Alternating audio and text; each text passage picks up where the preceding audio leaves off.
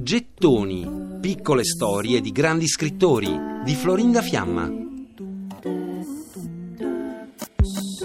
Un uccello su un busto scolpito sopra la porta della sua stanza, con un nome come mai più.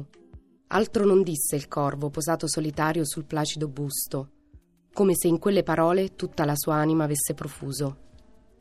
Altro non disse immobile senza scuoter piuma, finché io non sussurrai. Altri amici han già preso il volo, allora l'uccello disse mai più. Nevermore, mai più. È il ritornello del corvo. È il 1942 ed Edgar Allan Poe in una lettera parla della malattia di Virginia, la giovanissima cugina che aveva sposato e che era malata di tubercolosi. La malattia e la sofferenza della sua fragile amata mise a dura prova il suo equilibrio e contribuì a scatenare le sue sregolatezze. I miei amici attribuirono la follia all'ubriachezza invece di attribuire l'ubriachezza alla follia, scriveva. Più Virginia soffre, più Edgar delira nel letto ed è roso dalle allucinazioni. È il disagio da cui nasce il ritornello ossessivo del corvo, Nevermore, mai più. All'inizio aveva pensato a un pappagallo come protagonista, ma poi scelse il più tetro corvo. Il poemetto subì tante revisioni perché era diventato una sfida personale per Edgar, scrivere un poema di cento versi. Poi lo concluse a 108.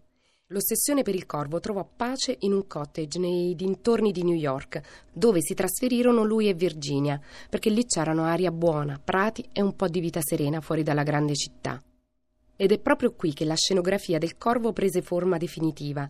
Infatti, nella fattoria di Bloomingdale c'era una porta sulla quale si trovava il famoso busto di Pallade, reso immortale nel poema.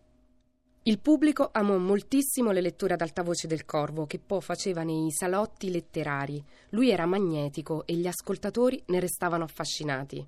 Era il 1845 e nonostante avesse raggiunto una certa fama, Poe continuava a non riuscire a pagare l'affitto.